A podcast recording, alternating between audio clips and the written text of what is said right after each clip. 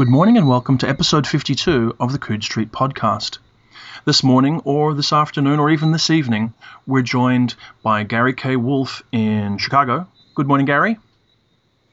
Um, good evening, Jonathan. It's, it's, it's, I'm always amazed when we have a guest on this that you actually give us an introduction like that. Thank you. I feel like I'm official. And we're also and we're also joined by award-winning novelist Karen Lord, author of Redemption in Indigo, who's coming from us live from the Caribbean. Good evening, Karen. Good evening, Jonathan, and good evening, Gary. It's a pleasure to be here, and thank you so much for inviting me. We're delighted. We're delighted to have you here. Uh, as I said when we were emailing back and forth, it feels like continuing several conversations we began and never finished when we were um, at the International Conference on the Fantastic. But mm-hmm, the, definitely. And, and, and, the fact that, that you actually started listening to us, uh, which I'm, we're both enormously against all logic, against all logic, yeah, against all common sense on your part. I'm, my goodness, I'm looking out my window. Chicago is completely fog bound now. It's, it's very gothic outside. Wow. Which is kind of nice. Mm. And, and you're, geez, Karen, you're in the one place we would all like to be, I think. well, it's very hot and humid right now, so I don't mm. know how much you might like it. I have a cup full of ice right next to me. Oh. And are those frogs we hear in the background? There's, there's, mm-hmm. a there's an ambient Those noise. are the noisy frogs. There's ambient mm-hmm. noise. Wonderful. Environmental ambient noise. and of course, here it's a reasonably bright, sort of late autumn morning. So we had a lot of rain and fog yesterday, but today it's sort of bright and sunny and cool and fresh, which is really nice. Mm. Before we get started in earnest, I, I should say because we are triangulating between the, these three locations, there might be the occasional dropout in the podcast, uh, you know, because of Skype's idiosyncrasies, and we do apologize in advance for that. That's that's our fault, but you know, those of you who have been listening to the podcast low these many months, as we move into the second big year of the podcast, will be familiar with our level of technical expertise, and hopefully will forgive us in advance. Now, yep, our new slogan is "No expectation." I, am sticking with always certain, uh, occasionally correct. Yeah, that's good. Who, whose was that? It was Jonathan uh, right? I think m- might have been, yeah. So, so Karen, as, as, as a mm-hmm. you know, as a sometime listener and a first time uh, guest, you you contacted us the other week uh, when I asked for questions, and as often happens, mm-hmm. because I'm because we're the way we are, we intended to talk about the questions we, that were raised, but we didn't. And the question, if mm-hmm. I recall it correctly, pretty much was you wanted you you mentioned that we should discuss cultural preconceptions in fantasy and regional preconceptions in fantasy. Is that about it? Yes, and, and personal for that matter. Yes, absolutely. So so what mm-hmm. kind, what what did you have in mind when you when you raised the question? Well, the time I had been looking at a news report which had been speaking about accusations of sorcery in, I believe it was Iran. Mm. And I, I, thought to myself, um, you know, this this is kind of interesting because um, you you sometimes get news reports where there's um, some sort of um, belief in witchcraft or sorcery, mm. and maybe somebody's being tormented, and it's sometimes at a folk level, and this happens in, in, in many different countries. But when you actually have, um, shall we say, um, almost at a, a, formal or professional level. That's not the right mm. word. What am I looking for? Well, it was, it, it was it was sort of the authorities, the people in yeah. power who were saying this. It wasn't some little folk thing in, in a village being dismissed. Sure. And I thought, you know, this is fascinating because you you actually have um, a sort of an, an, approved belief in a sense mm. that can be acted upon. You know, these people can be charged for this. Yeah. So you know, this is this is the world that we are in, even if some people you know kind of almost forget about that. And um, it started me thinking again about um, some of the fiction that, for example, we have in the Caribbean. Mm-hmm. Um, that it has elements of fantasy, elements of speculative fiction, but um, perhaps the lines are not drawn as as sharply because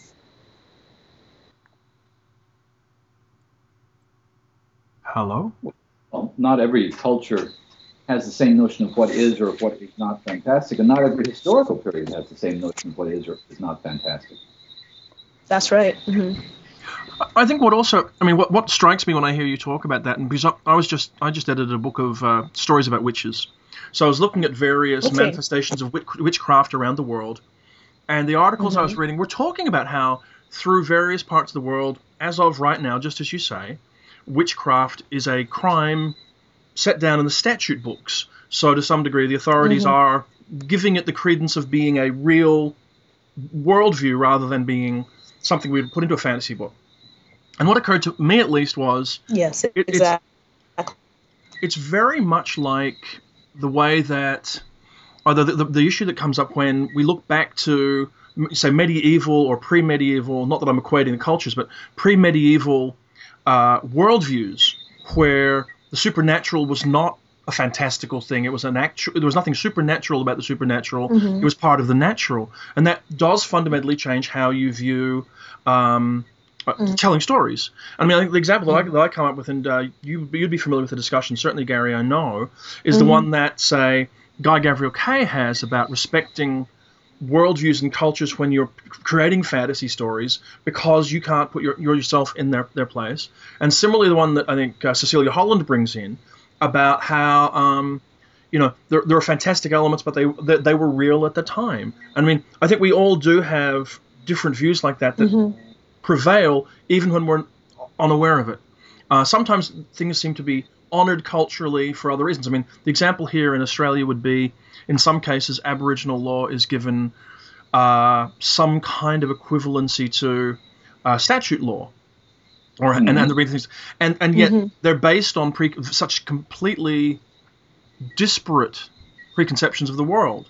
You know uh, that the Aboriginal worldview has a very as it's mm-hmm. described, and I don't pretend to understand know that much about it. Certainly has that sort of supernatural element built into it as a fact. I mean, and that does has to color mm-hmm. what you're doing, and certainly changes. I mean, it, sure, surely, I mean, I, I, guess this is part of what you're coming at. It must color the whole magic realism concept because if magic realism really just becomes an expression of a greater natural view, if you like, rather than a fantastical view. Maybe. Mm-hmm. There was a. Um, uh, I like the word worldview that you use. Yeah. Um, yeah, and, and, and one of the things that I'm, I'm, I'm sure that I, I don't know if I want to use the word victim, but it seems to me that one of the easy ways of categorizing Caribbean and Latin American writers is the phrase magic realism, mm. which I think is terribly mm-hmm. overused, by the way. Um, but the one quotation I remember about it, I don't know if it's Garcia Marquez, but everything anybody says about magic realism is attributed to Garcia Marquez, was that it's a realistic novel set in a world in which the people in that world believe in these events. So the events are presented uh, seamlessly as as realistic events because the culture sees those as real. Um, mm-hmm. And I've read a fair amount of, of, of uh, academic criticism about magic realism which seems to miss that point altogether. It's, it's, talking about introducing fantastic elements into a otherwise realistic narrative, which I don't think that the distinction between fantastic elements and the realistic narrative are are, are, are that distinct in in in, um, in, in let's say hundred years of solid.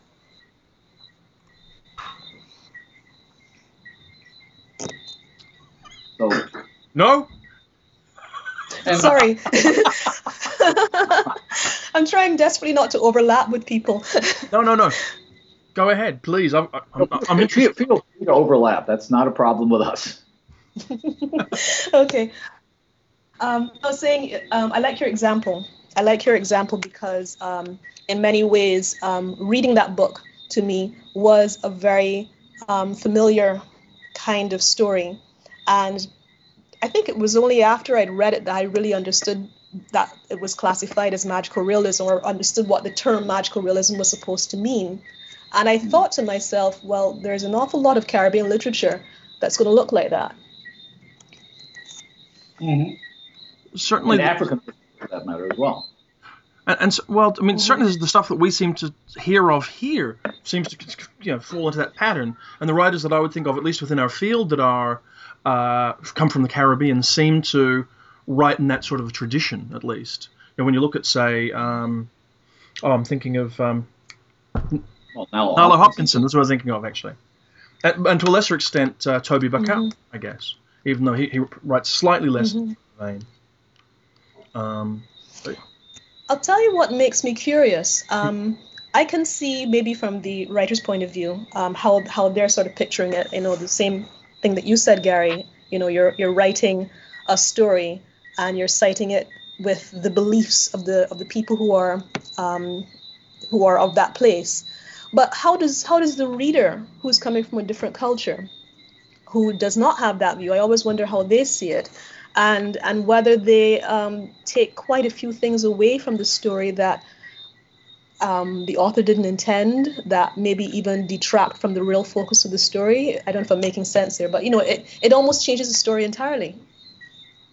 Mm-hmm. I, I don't know if readers are always that unsophisticated. I think there's a. I, I wrote an essay once in which I was trying to figure out how you locate, if something is fantastic, how do you locate a fantastic element in the story?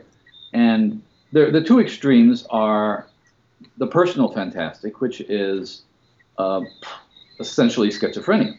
Uh, there were I, I, did an article years ago on all these popular novels. I don't know if either of you remember them. Back in the 60s and 70s, there was a whole subgenre of of schizophrenia narratives. The most famous one was uh, I called I, I, never never promised you a rose garden. Uh, and if you actually read that novel, there are parts of it that you I can read as book. a yeah. I think it's a fantasy novel. Um, because uh, you can read William mm-hmm. Blake as a fantasy so that's one extreme, very personal, fantastic. The other extreme is the what you what you described as a worldview, the, the a mythological system, which uh, or or a belief system in which something like let's say the Odyssey is located. Um, I don't know if mm-hmm. anybody today really reads the Odyssey or the Divine Comedy as a fantasy, uh, but mm-hmm. writers who are working today don't have those uh, easy divisions. You know, you're, you're, not writing in the Middle Ages, you're not writing in ancient Greece, you're writing now. So you're writing for an audience which partly may know something about the culture and partly may see elements of of the culture you're writing about as, as being fantasy elements which you've invented. Um, and sometimes it's hard to figure out which is which. Do you think the intention of a term like magic realism, for all its limitations, uh, that it gives readers who are not versed with the uh, the, the, culture that the book comes, the story comes from, a framework to at least try to imagine it in. Because I mean, I think you're right. I mean, there are all kinds of contextual tools and, and, and ideas and notions that you have when you come from the same culture that you bring to something and you understand what's meant. Uh, that either you know over time mm-hmm. will, will disappear. I mean, I don't know that we, whilst we read Dickens in a similar way to the, you know, it's the same language, but things have changed. That things don't mean quite the same anymore. And I'm sure the, what that story right. meant exactly. But similarly, if it comes from the Caribbean, similarly if it comes from parts of Africa, then it's going to be completely different to someone coming from Belfast, Northern Ireland. Or in fact, I've got to say, mm-hmm. and this is this is interesting, is, is is the alternate true? I mean, is the Western culture so so pervasive that that doesn't work in reverse? Or is there a different perspective when you bring a, a novel written by somebody living in London and put it in, you know, give it to somebody living on the opposite side of the world who has no, no experience or familiarity with that culture? Do they take a completely different take on that book? I mean, does it go both ways?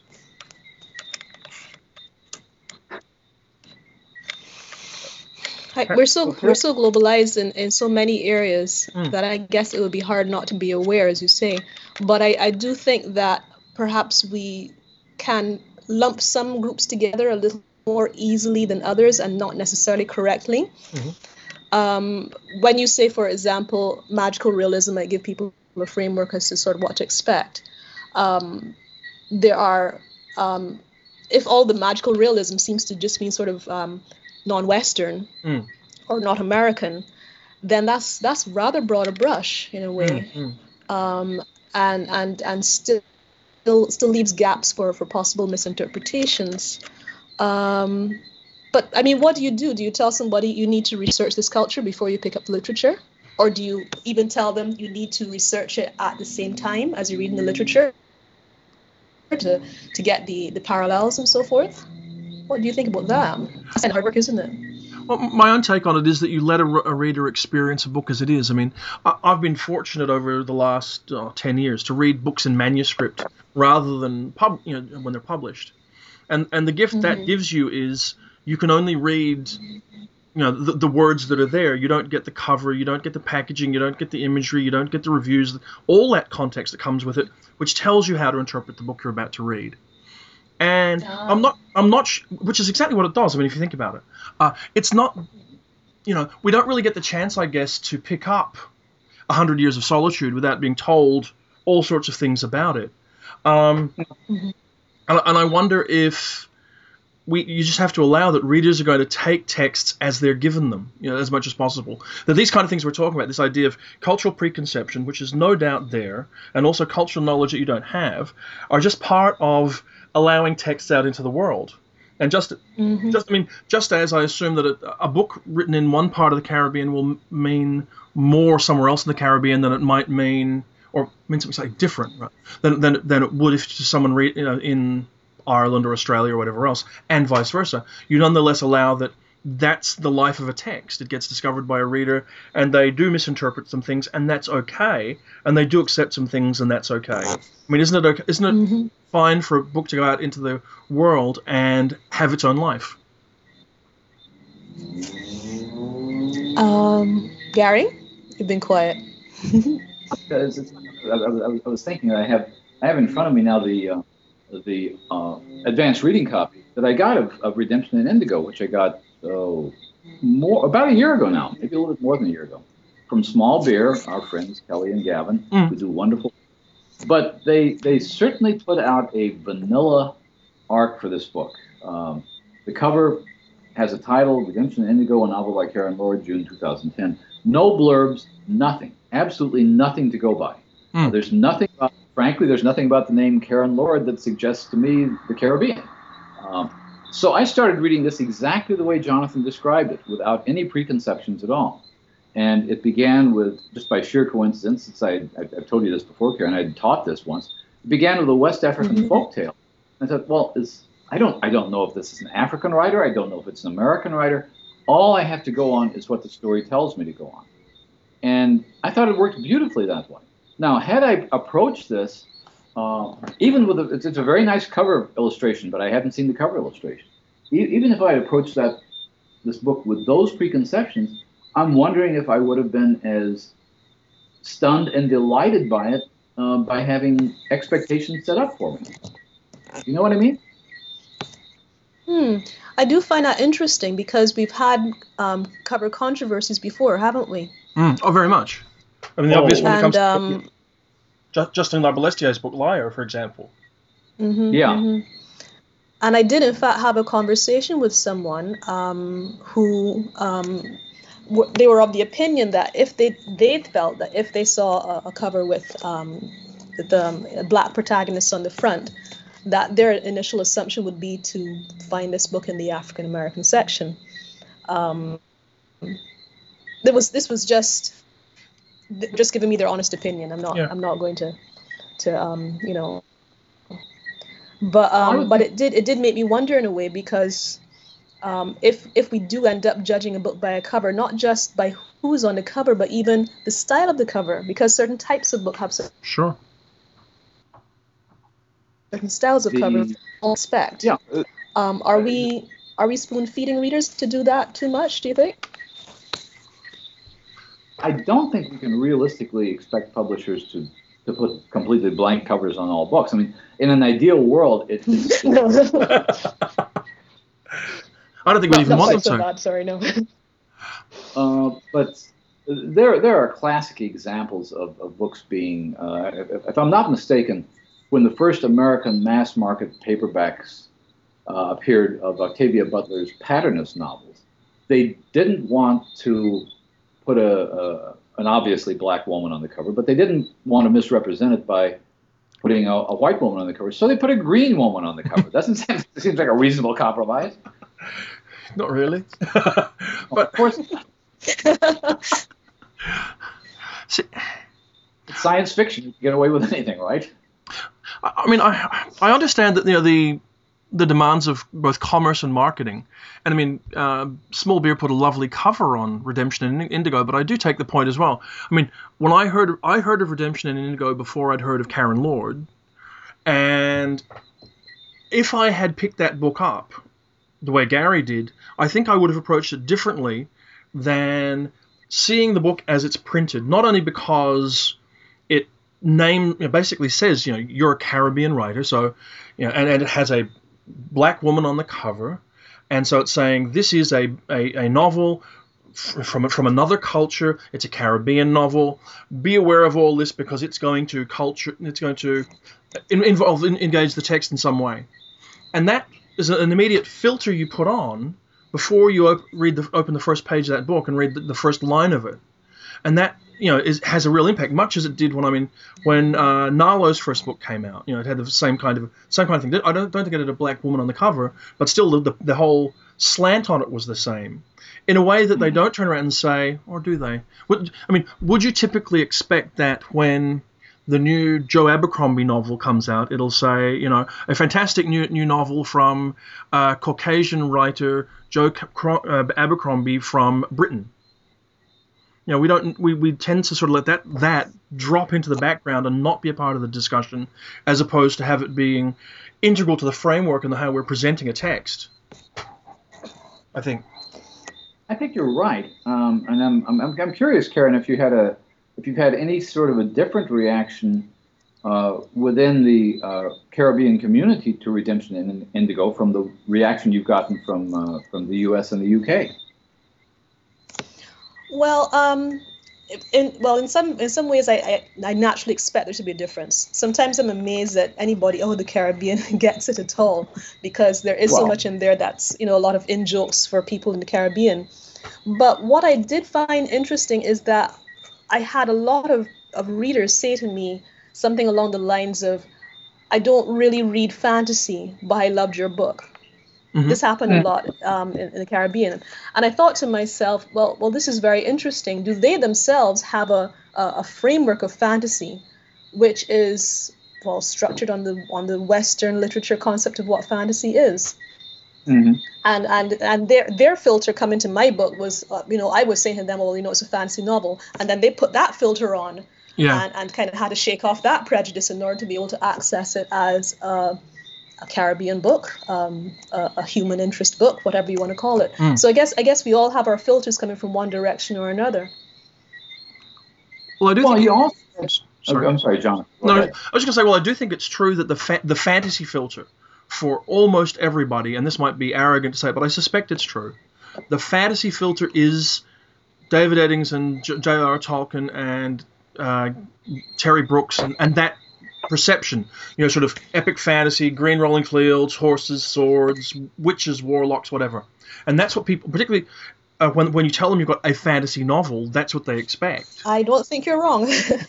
and and I mean, it, it's one of those things I, yeah, I see it yeah. Uh, elsewhere where you see a real problem with people having a jarring expectation because you say, well, this is a fantasy novel, and they're going, okay, but what it's actually about is say it's a Sean Stewart novel set in Texas about somebody who has some odd supernatural power that impacts on his family, where people are dying at barbecues, kind of thing and people are kind of going, but "That doesn't sound like a fantasy novel. Uh-huh. Where's the sword and the horse? You know, there should be." A...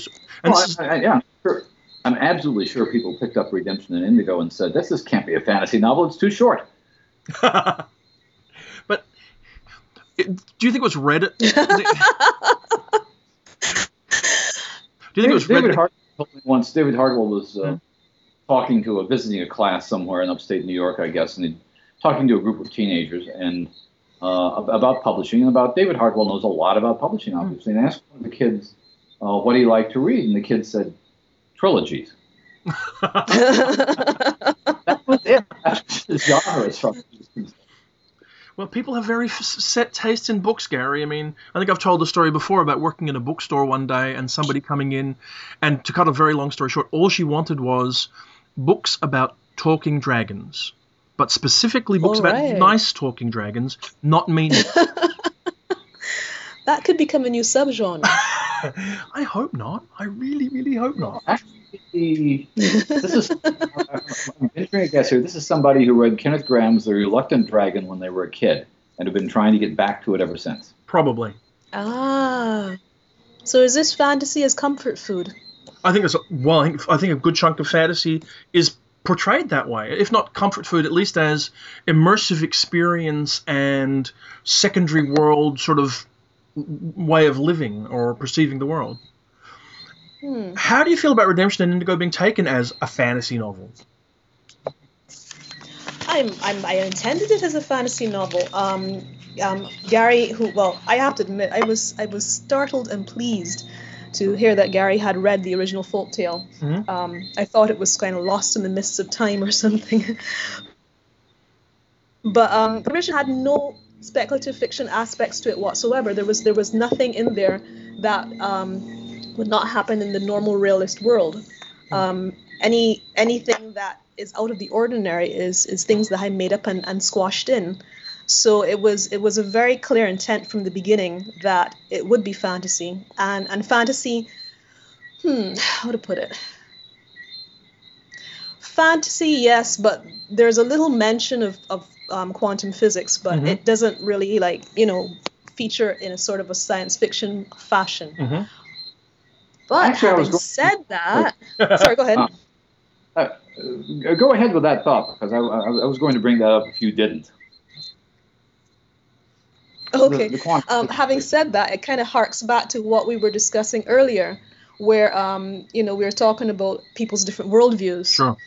and um, and there are things that we see other people believing, whether because of their culture or because of individual um, belief or whatever, and we say, well, that can't happen. That's not a fact, you know. So, but at the same time, certain th- things are perceived and are interpreted in different ways.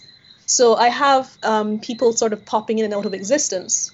Mm. But instead of saying, you know, they're snapping their fingers and doing it by magic, I say, well, they're quantum beings and they can, you know, sort of like move through the fabric of space time in their own special way. Um, which is still hand wavy sci-fi, you know. Let's be honest, Yeah. but it's it's it sort of shows you that that same kind of you know, the whole kind of um, the old, the old quotation about science and magic at some states being kind of indistinguishable. Hmm. Or, or um, Einstein's spooky action at a distance, or whatever it is. Uh, you, you actually studied physics, though, didn't you? You have a degree in physics, don't you? Um, yeah, my.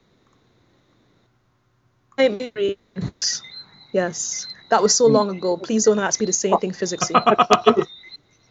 You, you could just Okay. confirm to us that uh, quantum mechanics makes no sense at all, though. Sorry, say again. I said you could just confirm for us that pot, that quantum physics makes no sense at all. Um, well, it depends on who's teaching it. It depends on who's teaching it. I had I had two professors. One of them made it an absolute living hell, and the other one made it kind of fun. And I was like, how is this possible? You know, I, as you say, the initial one was like, this makes no sense. I don't even believe this. Mhm. And then the other one made it just seem just sort of beautiful and elegant. Mhm. So, so, what can you do? Hope for a good teacher. It's just when they start talking about qu- you know, quantum computers that know the ad- the answers to questions before you ask them. See, that, that sounds like fantasy. Oh, where did you read that? that sounds like fantasy. But, I'm sure I read that somewhere. Well, one of the things that absolutely stunned me when I came across it was was uh, in, in, in Redemption in Indigo. It, it has a, a lot of fantasy, a lot of familiar folk elements in it. I guess. I guess we should make. There are probably three distinctions we should make. There's folk, there's fantasy, and then there's some science fiction. And one of the major devices, MacGuffins, I guess, in Redemption in Indigo is something called the chaos stick. And I thought that's kind of Yeah. neat. That's kind of a religious metaphor. And then and then you started talking about quantum fluctuations and, and implying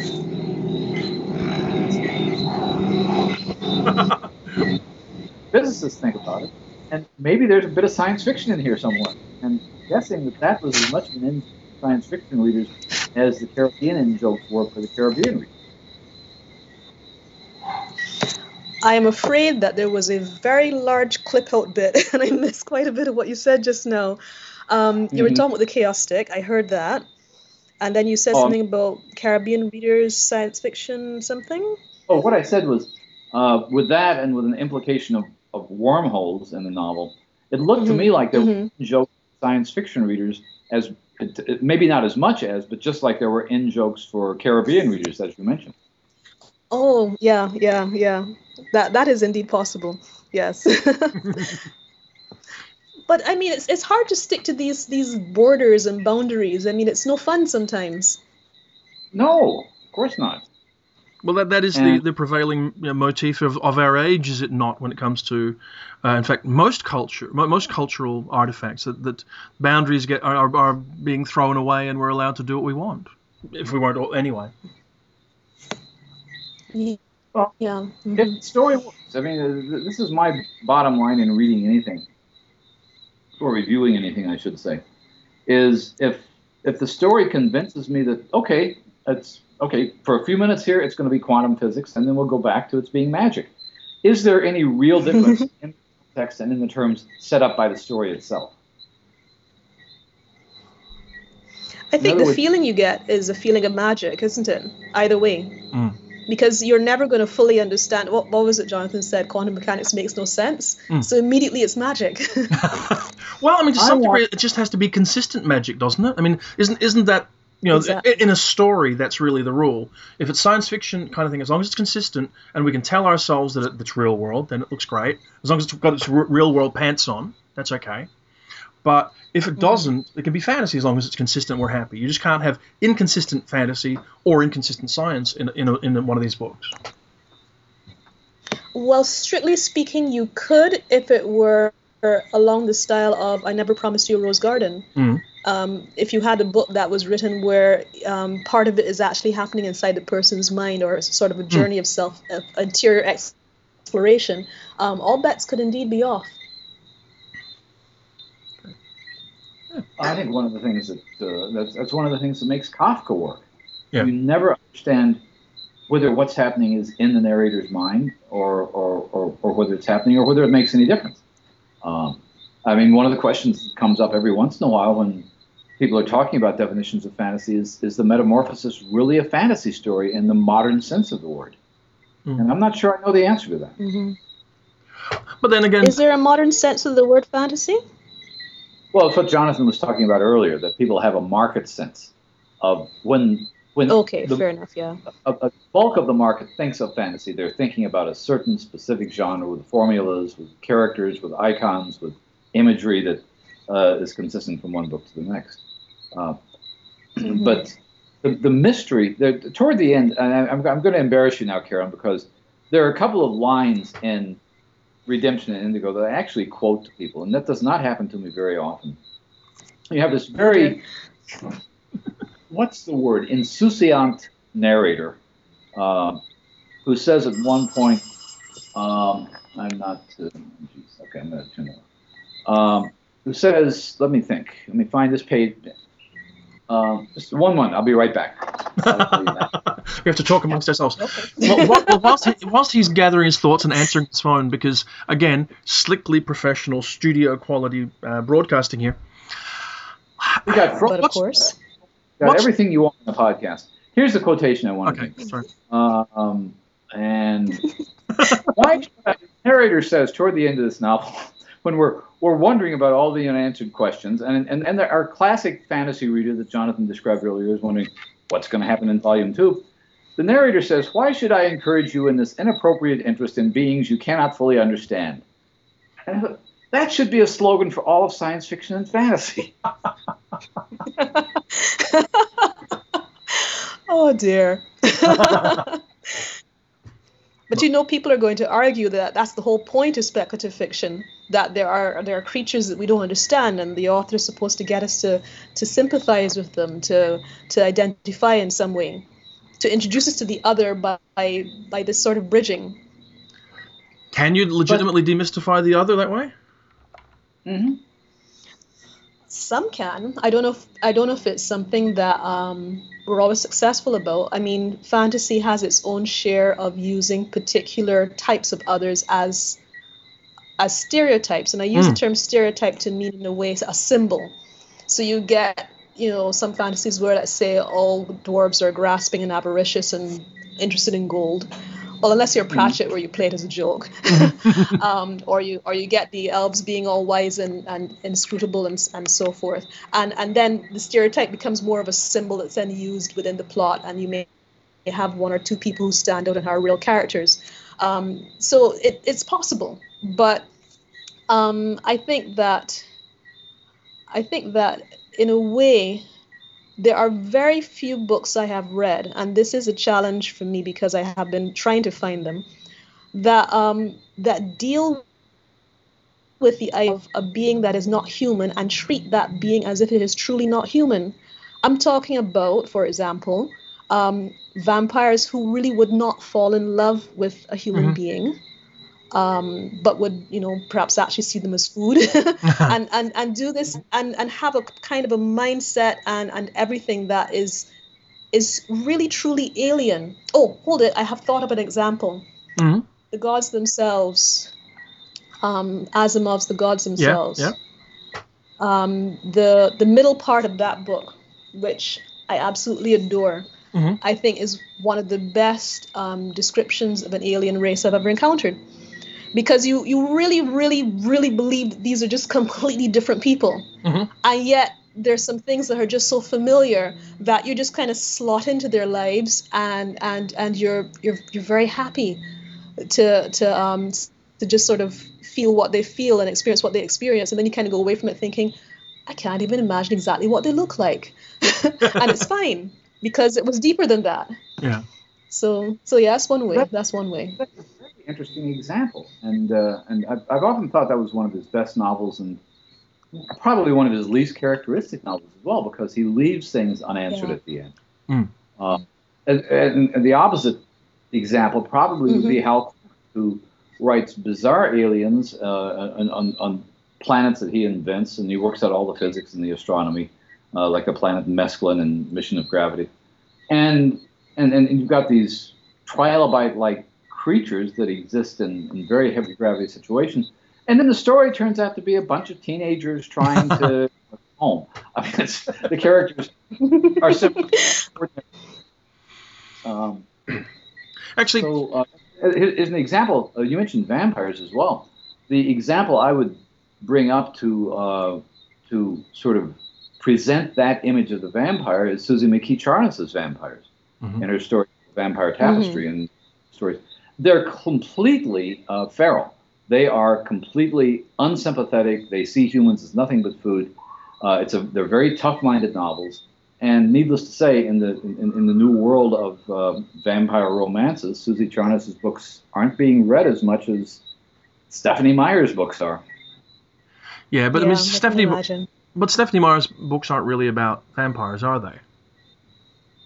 I, I, I, I actually read the first one, yeah. and I you're probably right. They're about really pale, sexy guys. yes, making making.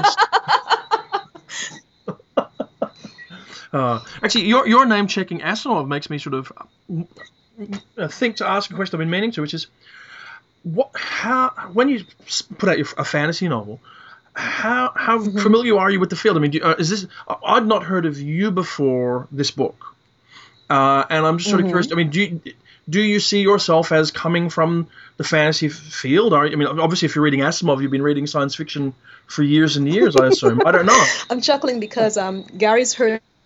Yeah. Mm-hmm. Dropout spot. We had a dropout? We've had a dropout. Karen, are you still there? This is where we should be playing music because uh, really we would fill this with something sensible. We're going to have to ask Karen to retell the story if she hasn't actually dropped out altogether which she might have. We might have lost Karen. Oh, that's on. She's coming back in. I think she's coming back in. Her picture just disappeared. Um, but uh, you raised an interesting question. We'll hope that Karen rejoins us at some point. Uh, here she comes.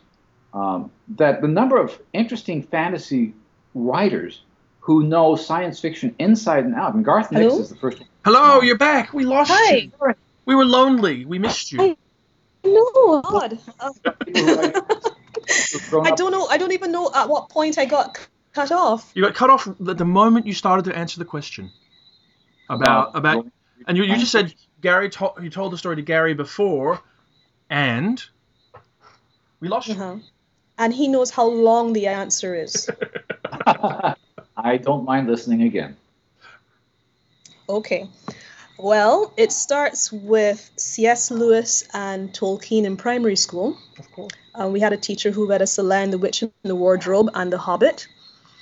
Um, um, it connects with Wynne Jones and Madeleine L'Engle at the public library. hmm Um, and then at secondary school, we have the school library filled with Bradbury, and Bradbury was actually on the, the reading list as well.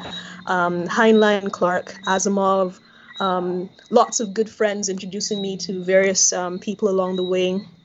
Um, I think that even by the time I was, when I was teaching physics, there was a math teacher who introduced me to Frederik Pohl and Mhm. Philip K. Dick. And I even had a student who has been trying to get me to read Neuromancer for the last, oh goodness knows how long. And I mean, you have to understand, I, I taught him physics back when he was about 14, and he's now got his PhD in astrophysics or something like that, or, or, or aeronautical Uh-huh. engineering or something like that. And I feel very bad about it. Um, so, I mean, there were just so many places that you could find science fiction Mm. um, and fantasy. Um, I I would say it was just my preferred genre. You look at my Yeah. bookshelf now, and it's an evidence. Um, not to say that I do not read No. um, sort of outside of the genre. Um, I think that I have a particular attachment to some types of mysteries, and yeah, I, I think that, and, and certain types of nonfiction as well. But it's, it's mostly science fiction and fantasy. Oh wait, hold. I know why. I know exactly why. hmm I Oh, discovered that the Children's Public Library um, was filled with science fiction and fantasy. Yeah. And when I graduated, as they say, to the adult library, it was so boring because I realized, but there's only a fraction of speculative fiction here, and I wanted to go back. and and I think I think that's sort of true in general of, of when you compare sort of what's available in, in children's literature and what's available for adult literature.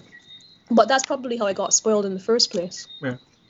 I, I have to say, I'm, I'm struck by the similarities because whilst you, you know you're in the Caribbean and I'm in Australia, we're not of a dissimilar generation, and the one at least commonality we have at least Jonathan, we What? are both members of the Commonwealth. well, that's what I was going to say. But I mean, Yeah. Uh, but I discovered science fiction. Well, I had uh, C.S. Lewis read to me when I was in primary school. I discovered science fiction through the local public library. Uh, I don't. Uh, the, the only difference is that science fiction was still all through the adult section. It had been bumped out of the kids section when I was young. So like you got C.S. Lewis in the kids section, and you got all sorts of animal books, you know, Tarka the Otter and that kind of stuff for some reason. But all the, Uh-huh. the science fiction books in our library had a color coded uh, stamp on them, a little, little uh, circle. And all the pink books, I don't know why, all, all the book, books with pink circles on them were science fiction. So I just read every Okay. pink dotted book in the library. Oh dear. Okay. and that colored everything ever after. But I am I'm, I'm I'm struck by the fact that in different parts of the Commonwealth there's that commonality as well. I mean, it's something that's I, I heard um, Toby Buckell talking about. You know, being a Commonwealth writer and what it is. Oh yes, And- and- he would know about that. but what's Mhm. interesting to me about it is, though, that I don't have the same quite perception as that he does, because obviously his flavour of the Commonwealth is different from my flavour of the Commonwealth. You know, growing up in a stinking hot classroom in Perth, Western Sorry, can- Australia. Could you say that again? I missed a bit. Sorry, just that his flavour of the Commonwealth is, would be Can you different. hear from, yeah, I can. Yes. Can you hear me? Hello. Hello. Can you hear me? Hello. You're Missed, right. I missed quite a large bit there. Before. Okay, let, let me try again. Great. I was just saying that it struck me that Toby's I can hear you now. Yes. Okay. Hello. Yep, it struck me that Toby's flavour of the Commonwealth was different from the one that I had. Can you hear me? Yes. Yes. Okay. Uh, and so that I was growing up in Perth, Western Australia, where in 1970 it was stinking hot and there was no air conditioning in the classroom and there was pictures of Queen Elizabeth II on the wall and we sang "God Save the Uh-huh. Queen." Um, Mhm. there's that similarity, but it's still, I guess, in, in that point in time when I'm growing up, it's white Australia as opposed, and very much white Australia in 1970 or 72, as opposed to what it was growing up in the Caribbean, and how I guess uh, the United Kingdom re- reacted to both of us as in different places, and obviously how that contrasts with mm-hmm. Canada, which is a much different Commonwealth kind of experience. It, it, all colors it all, I guess. True, true.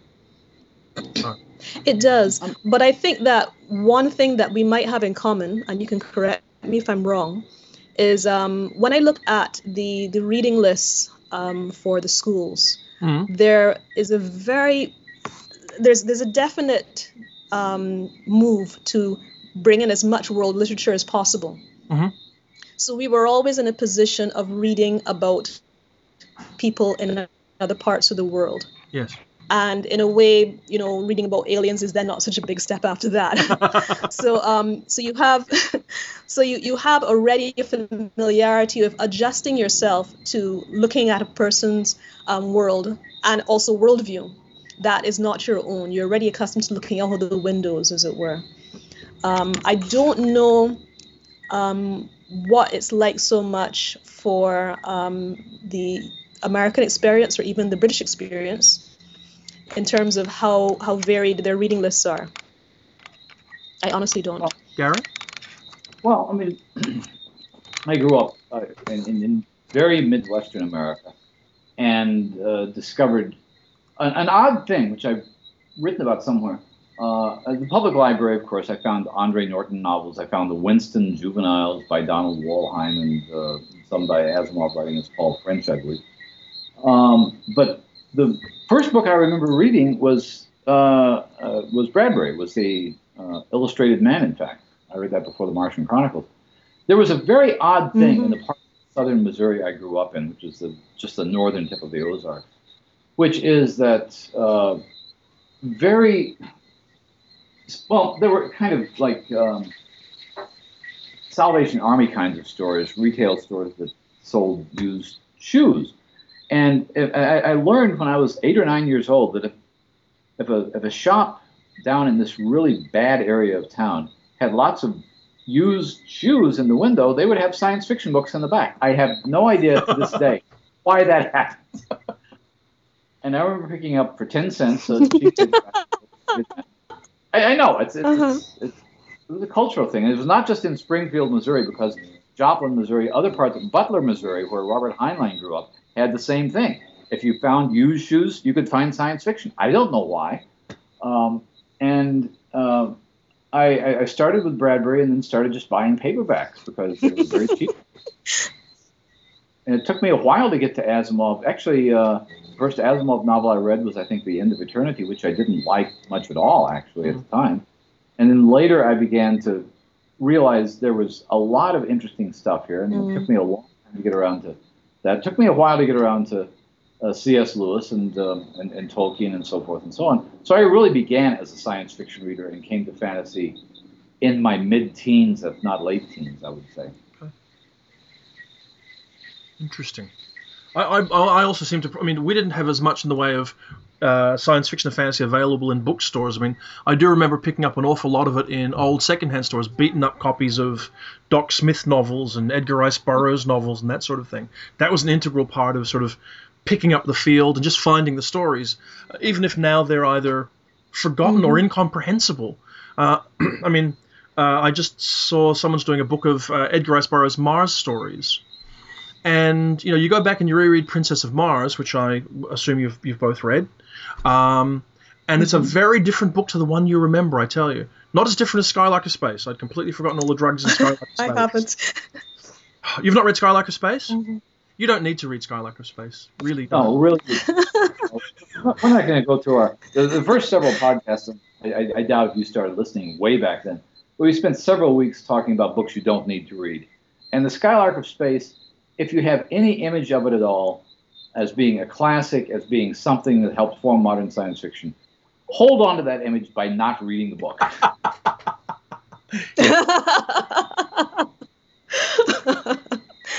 oh dear. Well, it's, it's an important thing to be told. Burroughs and, and Edgar Rice Burroughs is a hell of a storyteller. But there's there's something very surreal about. In fact, um, Princess of Mars is a fantasy novel now. I mean, uh, that you can travel to another planet by walking into a cave, lying down, and falling asleep. I mean, it doesn't exactly sound terribly practical, does it? You end no, up. it doesn't. Uh, I have a. Th- uh, I'm, I'm, I'm sorry, we're going on a digression here, but that's what we do. I have a theory about the Prince. is the novel, or the, which was serialized in, I'm thinking 1911 or 1912, something like that, um, in Argosy. Uh, that may be the novel that made the transition between Western fiction and science fiction, because he's not simply going to sleep in um, in a cavern in Arizona. He's trapped by wild Indians, and there's absolutely no way he Oh, my can word. escape. And he's astrally projects himself to Mars. Um, and and so, so it begins as a Western. Oh, Into the first chapter, it's a Martian novel. It's very strange. Okay. It, it, it's mm-hmm. kind Well, of. you know, ast- astral projection is far more scientific Oh yeah, than just fall- than just falling asleep. Yeah. it's it's really you know it's it's gonna be a very strange film when it comes out next year. I tell you that. I mean, if it's anything like the, the book at all, it's gonna be very strange. Egg laying women and Oh, yeah. dear. Oh oh Hello? yes, yes. oh yeah, it's going to be a major film, I gather. I forgot who's doing it. So, no, uh, it's Pixar. It's a Pixar movie. Was it, was it going to be an animated film? Uh, I think it's actually Pixar's first live action film, or se- half live action or something. Wow. Yeah. So. so it's, Curious, Karen. Oh, I'm sorry, Jonathan. no, what are you gonna say? I was going to say, I'm, I'm, I'm just curious, Karen, that, that you, know, you grew up in Barbados, am I correct? And that much Yes. science fiction in That's the right. library? Uh, it just strikes me as odd that that uh, that you would have found that much science fiction uh, when you were a kid. In my school library, um, it, I look back and I do think maybe it was a little odd, but um, I don't know. It's probably just one of those, possibly a cultural thing. I remember looking at a Oh, we dropped out again. Sounds like it. Sounds like and um, Alright. it was like all science fiction. Can you hear me? We lost you for th- most of that Yeah. answer. Oh no. Uh, Can you remember the last bit? You're just explaining about how Hello? you were just explaining about how it was to f- f- come ac- find Oh, books. no. I think we're gonna have, Um, now gonna have to admit that this is probably maybe this is the ether telling us we're coming towards the end of the podcast. It might I think be. it might. Well, okay, you're back, Karen.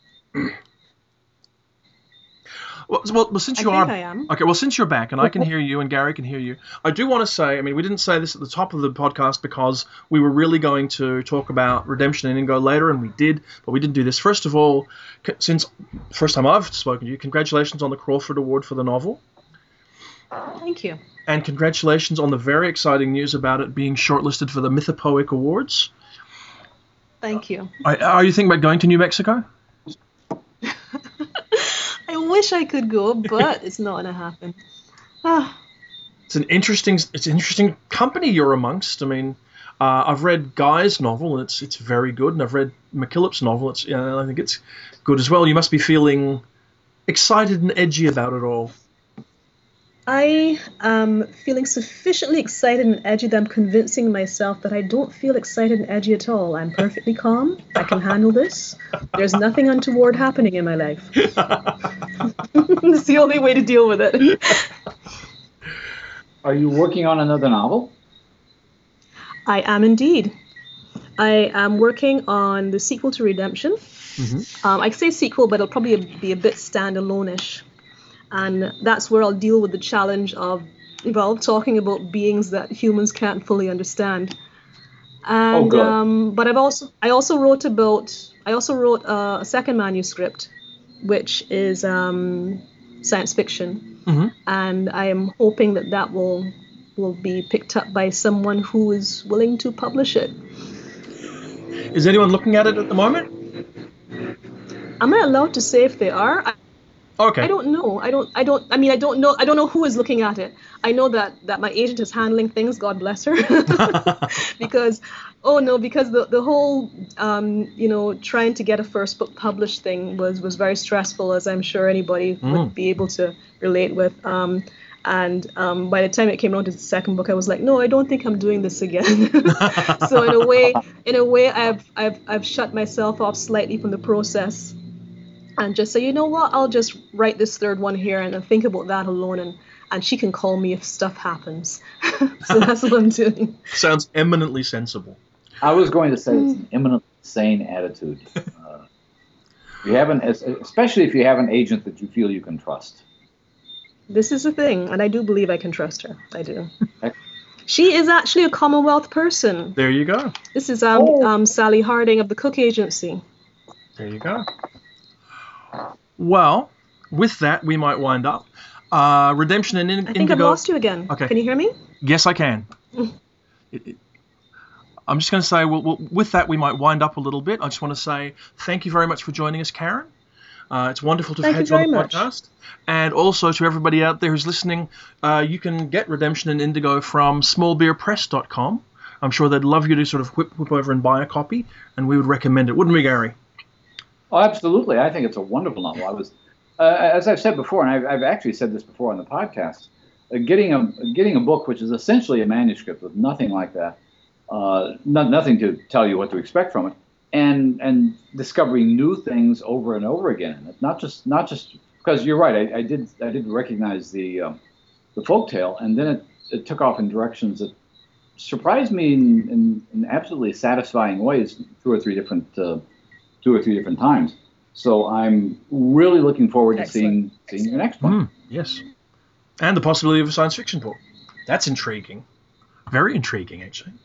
Thank okay, you. well, not disappoint. earlier, oh, yeah. Karen, you were actually off a couple minutes when we were talking about the number of really excellent fantasy writers who know the way around science fiction, who grew up reading mm-hmm. a combination of science fiction and fantasy. We mentioned we mentioned uh, Garth Nix, who's who's a friend and, a, mm-hmm. and, and, one of the leading Australian writers. Uh, Robert Holdstock is another one. Yep. Uh, had an encyclopedic mm-hmm. knowledge of fiction, but what he chose to write was fantasy. Garth's just written a hmm, space opera. Garth's written a space opera? Yeah. Excellent. So there. Okay. Well, on that note, thank you very much, Karen. All right. Thank you very much, okay. Jonathan, and thank you very much, Gary. Okay. Take care. Okay. Talk to you. Take care.